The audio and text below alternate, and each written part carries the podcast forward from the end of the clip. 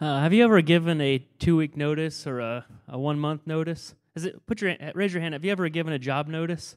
Yeah, you have a choice when you do that. You can uh, you can coast, you know, the, your, your last two weeks or, or thirty days.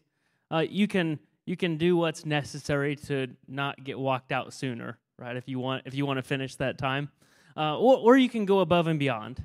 You can train the next person. You can you can do your best. You know, when you come into a job, you try really hard. You're trying to prove yourself and and uh, learn things quickly. Well, you can go out the same way if you want, right? Or you can just kind of get by. Maybe take it a little bit deeper. Uh, what would you do if you were told that you had uh, a week to live? You had seven days to live. Well, what would you do? I don't think any of us would coast. Maybe you'd try to do some things that were on your bucket list uh, quickly. Um, maybe uh, you would try to reconcile some relationships, ask for forgiveness, offer forgiveness, things like that. Uh, I- am not sure. But today we come into uh, a story in John chapter 13. And Jesus, uh, he had about a week to live. And so he had a choice. Would he coast? Would he just get by? Or would he go above and beyond? Well, I'm going to ruin the story for you. He goes above and beyond. Jesus does two things in his, in his final week before going to the cross. Uh, he tells us what he's going to do for us, and he shows us in a really big way. And then he shows us and tells us what we should be doing for others. Uh, he, he definitely stepped up. See, I think uh, in this text that we're gonna we're gonna look at in John 13, well, it's, it's a real famous text, and probably most or all of you have heard this story at some point. It's when Jesus washes his disciples' feet. And uh, we actually looked at this two years ago on Mother's Day, uh, just a little bit. Uh, Ellen Weber and Wyatt Watercott gave testimonies uh, in, in talking about what that means. And, and I think there's a, a big message in the foot washing about serving one another. But I worry that we miss the start of it. We miss what leads to that. And so we're going to look today at what I think should be the biggest focus of this text, which would lead us to serving one another. So, John 13, beginning at verse 1, I think it'll be up on the screen here. It says this It was just before the Passover festival. Jesus knew that the hour had come for him to leave this world and go to the Father. Having loved his own who were in the world, he loved them to the end. The evening meal was in progress. The devil had already prompted Judas, the son of Simon Iscariot, to betray Jesus. Jesus knew that the Father had put all things under his power, that he had come from God and was returning to God. I'm going to stop there for a second. Verses 1 through 3 tell us what Jesus knew. This is where we have to start. I think we skip over this part and we move on to the next part, verses 4 and 5, which we'll get to. But Jesus knew a couple things. He knew he was about to leave, he knew he was going to go home, he knew he was going to die uh, pretty soon. He also knew that Judas was there and that Judas was the one who was going to betray him. This is a side note, but it's pretty important for the rest of the story. So we know at this point Jesus knew he, he's given his seven day notice, he's about to leave verse 4 So, because of what he knew, he got up from the meal, took off his outer clothing, and wrapped a towel around his waist. After that, he poured water into a basin and began to wash his disciples' feet, drying them with the towel that was wrapped around him. Verses 4 and 5 tell us what Jesus did. He washed the disciples' feet. But it started after what he knew that he was about to go. See, I, I think that what we what we know or what we believe leads us to what we do. In the church, sometimes people come to church and maybe for the first time and or they're new to their faith, and we say, "Hey, do you want to serve in the nursery? Uh, hey, do you want to set up chairs? And we got a job for you. We want to get people to serve right away. And serving's important, but what about knowing? What about learning? Because Jesus tells us what we know will lead us to action. So, verse 6 He came to Simon Peter. Now, most likely, this was not the first person, uh, and I'm just going to try to uh, add to the story a little bit. He probably had washed other disciples' feet uh, uh, before he got to Peter. So he's going through, and everyone's sitting there in awkward silence because the master's washing the disciples' feet, the followers. That didn't make sense. And he came to Simon Peter, who said to him, Lord, are you going to wash my feet? Jesus replied, You do not realize what I am doing, but later you will understand. No, said Peter, you shall never wash my feet. So Peter recognized that, that it was inappropriate, that the master should not be washing the disciples' feet. Now, none of the disciples wanted to wash the master's feet, but it's still, he, why, why is he doing this? So Jesus answered, Unless I wash you, you have no part with me. Then Lord, Simon Peter replied, Not just my feet, but my hands and my head as well. Jesus answered, Those who have had a bath need only to wash their feet, for their whole body is clean. And you are clean, though not every one of you, for he knew who was going to betray him. That was why he said not everyone was clean. All right. So, this is the part that needs a little bit of explanation. Um, this is the foot washing part. Uh, so if uh, if I were going to go to your house, any of your houses, uh, to have a meal, and this was in Jesus' time, we would go and we would have a meal at a table, maybe something like that, uh, lo- a little bit lower lower to the ground, and there would most likely not be any seating. So you think now you go and sit at a table and have a meal, you you don't need to have clean feet, right? Because you you're at least going to have socks on, maybe shoes. You're to your feet are under the table.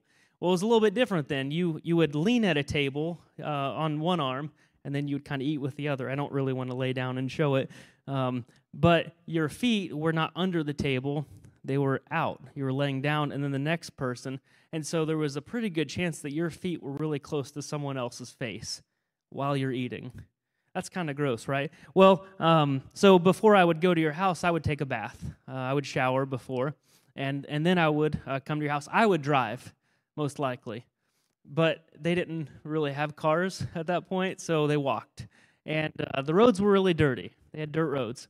Now, if you lived in the nice part of town, which was like the upper part of town, it, it was just dirt. But still, you don't want dirt next to your face, right?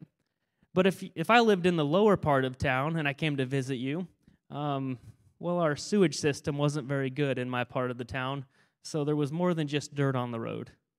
So my feet really needed to be washed right? So when I got to your house, someone would, uh, a servant would wash my feet, and then I would go to the table. That was that was the process here. Um, now, just like any story that Jesus tells, there's sometimes there's more than one meaning, and sometimes we don't really know for sure what he was talking about. Uh, but we know that that was one option. Another option was right before a, uh, the Jewish Passover, you had to have a ceremonial bath uh, in order to uh, celebrate the Passover meal. And so it was very similar. Uh, you would take a bath and then you would just have to have your feet washed again. Um, but this actually points back to the Old Testament. If you were a priest, you would have to take a, a, a bath one time to be set apart. This was your cleaning. This is what you what made you close to God, and you were allowed to go into the temple then. Um, but this was only for the priests. This is back in Exodus. Well, then, uh, when the priest would go around the people and and uh, get dirty per se, uh, maybe it was uh, maybe it was actual dirt, maybe it was just being around sinners. There's a lot of things in the Old Testament that talks about what makes you unclean. Well, then they would have to go to the courtyard before they go into the temple and wash their hands and their feet before they could go to God. All right, so that's that's uh, kind of the back history on this. Now, what all this points to is before Jesus did this, the people, the Jews, they believed that they had to have a bath, they had to take a bath, and they had to wash themselves in order to be clean before God. Like that would make them right to be with God. Now, it was a good symbol. It really is. If you think about it, I need to be clean before I go uh, around. If I was going to visit the president, or if I was going to uh, visit um, uh, any of you, we'll just put you on the same class as the president, like it or not. Um, just depends uh, if you like the president or not, I guess. But what I'm saying is, if if you were going to be around someone of importance, you would you would clean up.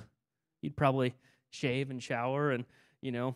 So these people thought that in order to be close to God, they had to get cleaned up. Jesus says that that was a nice picture but he's going to make us clean now. Not by taking a bath. It's, it's a little bit different now. Jesus tells his followers he's, they need a bath. How do you get clean first? We think baptism. This picture, it makes it look like baptism. In John 15, 3, a couple chapters after this, he said that it's from believing his word, from hearing his word.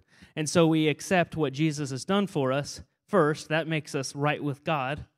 And then we allow him to keep serving us, washing our feet. That's where we're at today. So, what does it look like then to allow Jesus to clean us? If we don't have to go and wash our hands and feet before, we're, uh, before we approach God, what do we have to do? That's what I wanted to know, and I think I, I think I uh, found something that helps us to know what this looks like. In 1 John 1 9, it says, If we confess our sins, he is faithful and just and will forgive us our sins and purify us from all unrighteousness. If we claim we have not sinned, we make him out to be a liar, and his word is not in us. We confess our sins. We allow Jesus to, to wash us. We believe him. The cross started that. But on a regular basis, we go back to him. And I'm going to talk about why in a little bit and give you another picture of what that looks like. But but before we look at what we do, why do we need to do it? Why do we need to why do we need to be clean? Why do we need to have our feet clean? He says in verse 8, No, said Peter, you shall never wash my feet. So he didn't want this.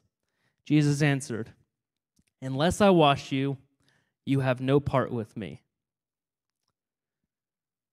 Unless I wash you, and he's going to wash his feet, you have no part with me.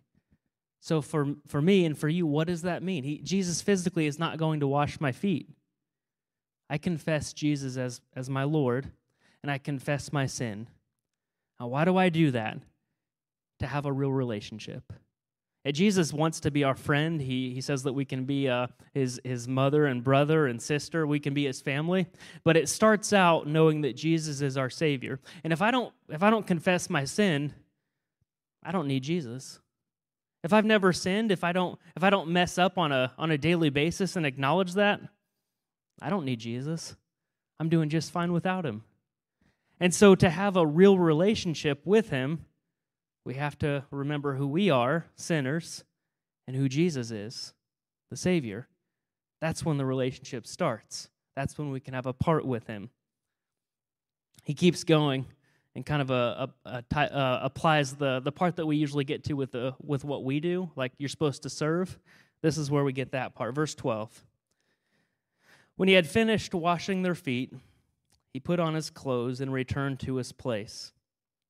Do you understand what I have done for you? He asked them. I want to stop there just for a second. Do you understand what I have done for you? Now, what has Jesus done for him at this point? He served, he, he, he served them. He did a, something very humiliating uh, that, that no one else could, could or would do. This is pointing to the cross. It hasn't happened yet, but Jesus tells them, You'll understand in part, later you'll understand in full. This is uh, one of those instances that they don't fully understand, but he's trying to get them to know first, so later then they'll they'll take action and they'll they'll understand it. Verse 13, you call me teacher and Lord, and rightly so, for that is what I am. Now that I, your Lord and teacher, have washed your feet, you also should wash one another's feet. I have set an example for you that you should do as I have done for you. Very truly I tell you, no servant is greater than his master, nor is a messenger greater than the one who sent him. See, here's the result of first knowing, knowing what Jesus has done for you, and then doing. Don't start with the doing. You know, I've seen people do that. I've seen people come into the church and they say, hey, "I want to help in the kids area, and I want to, and I want to set up chairs, and I want to take care of the yard." And they do this, and they're like, "You're like that person's on fire for Jesus, man. They are all in." And then seven months later they quit and they, they quit everything and they leave the church. I've seen that happen many times. People come in they're on fire and they leave. And i think this is why. Because they come in and they think i need to do for jesus and then i'm going to feel better and then then my sin's going to uh, be washed away because i'm serving so much and jesus god's going to be proud of me. And then and then they realize well i still have guilt. I'm still carrying my burdens. Because they don't fully know and it's our responsibility as Christians to help disciple them, to mentor them, then let them serve, let them do. First, we have to understand what this is about. And then uh, Jesus finishes the story, verse 17. Now that you know these things, you will be blessed if you do them. Still, we have to know, then we do, and there's a good result. Now, fortunately, Jesus showed us how to get there. I, I wondered, as, uh, as someone who uh, has been in the church a little while, and I know a lot of you have been in the church longer than I've been alive. And so, what does a mature Christian look like? Well, in, in, in 2 Corinthians 8, I think Paul gives us a good idea, like a test to, to decide am I, am I sincere in my faith? Verse 7 But since you excel in everything, in faith, in speech, in knowledge, in complete earnestness, and in the love we have kindled in you, since you are, you've got everything else figured out, you know the Bible, you know the gospel, you know you know about God, you know what you're supposed to be doing, you're living the right way. Since you've done all this, is your faith still sincere or not? As we start to wonder at times. He says, "See that you excel in this grace of giving. I am not commanding you, but I want to test the sincerity of your love by comparing it with the earnestness of others. For you know the grace of our Lord Jesus Christ, that though he was rich, Yet for your sake he became poor, so that, so that you through his poverty might become rich. What would you give up so that others could gain heaven? What would you give or sacrifice? What would you say, well, this is what I want to do, but but I love you more. I love him more. What, what would you be willing to do? We think Jesus came in and he was poor because he was born in Nazareth and had nothing. And then he he served out of his poverty. But it says right here no it was through his riches. He left heaven. He had everything and said i'm going to go and be poor so that someone else so that the whole world would gain. And if we're following that example then when when since we know the gospel even if you say i'm not really that blessed. I don't i'm not rich. No it's not about money it's about knowing the gospel you know about god's love for you so since you know that what would you be willing to give up so that someone else would know as well. I do wonder sometimes why I'm I feel like I'm so blessed, uh, and I think all of us in our in our uh, area uh, we're we're blessed even even financially in some way. We all have homes and cars and things that people across the world uh, would only dream of having. And I wonder why are we so blessed, but the people that live live in that city or in that state or in, in that country or continent, why aren't they blessed? I don't know. I don't know the answer as to why some people have been given more, but we need to do something with it. If we're in this place where we have been given blessings both financially, uh, spiritually, relationally, we have more opportunity and responsibility than a lot of people in the world, but we make it about ourselves. We sit back and we do nothing, and we say, Well, I have a lot of stress because of my responsibilities. Maybe we're worrying about the wrong things. So, this is that farewell speech. This is uh, when Jesus was getting ready to leave. Um, and it was, uh, it was, you know, about a week. But then he came back and he gave another farewell speech, the Great Commission. And I, and I wonder what ties these two things together. Uh, John 13 to 17 in our reading, uh, but that's the what they call the farewell discourse, the last week up to Jesus' death. But the Great Commission is after Jesus died on the cross and he came back and he was on the earth and he was uh, for 40 days and then he was going to go to heaven. But what tied these two together? And so I want to read the Great Commission real quick and tie this together and then we're going to be about done. it says this Then Jesus came to, to them and said, All authority in heaven and on earth has been given to me. Therefore, go and make disciples of all nations, baptizing them in the name of the Father and of the Son and of the Holy Spirit, and teaching them to obey everything I commanded I have commanded you. And surely I am with you always to the very end of the age. Now, I read that, and we read this story today about foot washing. What ties those two together? Well, in this Great Commission, in verse 20, he says, And teaching them to obey everything I have commanded you. Just, I want to say a week before, a week before uh, the, the cross, but this was probably, this was at the end of the 40 days. So a couple months before, Jesus had told them to love one another, to be willing to do whatever it takes. He, he washed their feet, to, to be willing to go above and beyond. You know, all of us really have given a notice. I mean, we're all going to leave this earth at some point, and it might be in seven days, it might be in, in a month, it might be in in uh, in fifty years. We've all given a notice. So how will we finish? Knowing what we know, seeing how Jesus finished, because he didn't just live this way for seven days. He was just telling them, guys, this is how I've lived the whole time I've been here. I've been willing to do whatever it takes to, to share this the kingdom of heaven with others. Now, what about you? You think that that you know Jesus kind of tell him, You think I'm the, I'm the king and the Lord, and that's true. He says, Rightly so, but I'm still willing to wash your feet. There's nothing that we shouldn't be willing to do if it means sharing the gospel with others. That's how we make disciples. And so, as we go into our time of communion offering, I want to read just verse 10 one last time. Jesus answered, Those who have had a bath need only to wash their feet, their whole body is clean. This is when we get to communion. I told you there's a, there's a couple ways that we might um, have our feet washed by Jesus. One is to confess our sins. Uh, we acknowledge who we are. But we take communion every single week to do this, to have our feet washed again by Jesus. It, it, it might feel uh, just to think about his, his body and his blood on the cross, to think about the cross is up there, there's a cross, there's one over here, to think about Jesus dying on the cross for us that kind of makes me feel like, you know, uh, I don't know, it makes me feel kind of low. Like, like I, I messed up that much that he needed to die on the cross for me. But really, I don't give it a lot of thought sometimes. But could you just imagine every Sunday if Jesus came in and washed your feet? I mean, how would you feel? I think I would be like Peter. No, not my feet. Let me wash your feet. Now, that's what he does. He was willing to, even as our God, he was willing to do whatever it takes to show how much he loves us.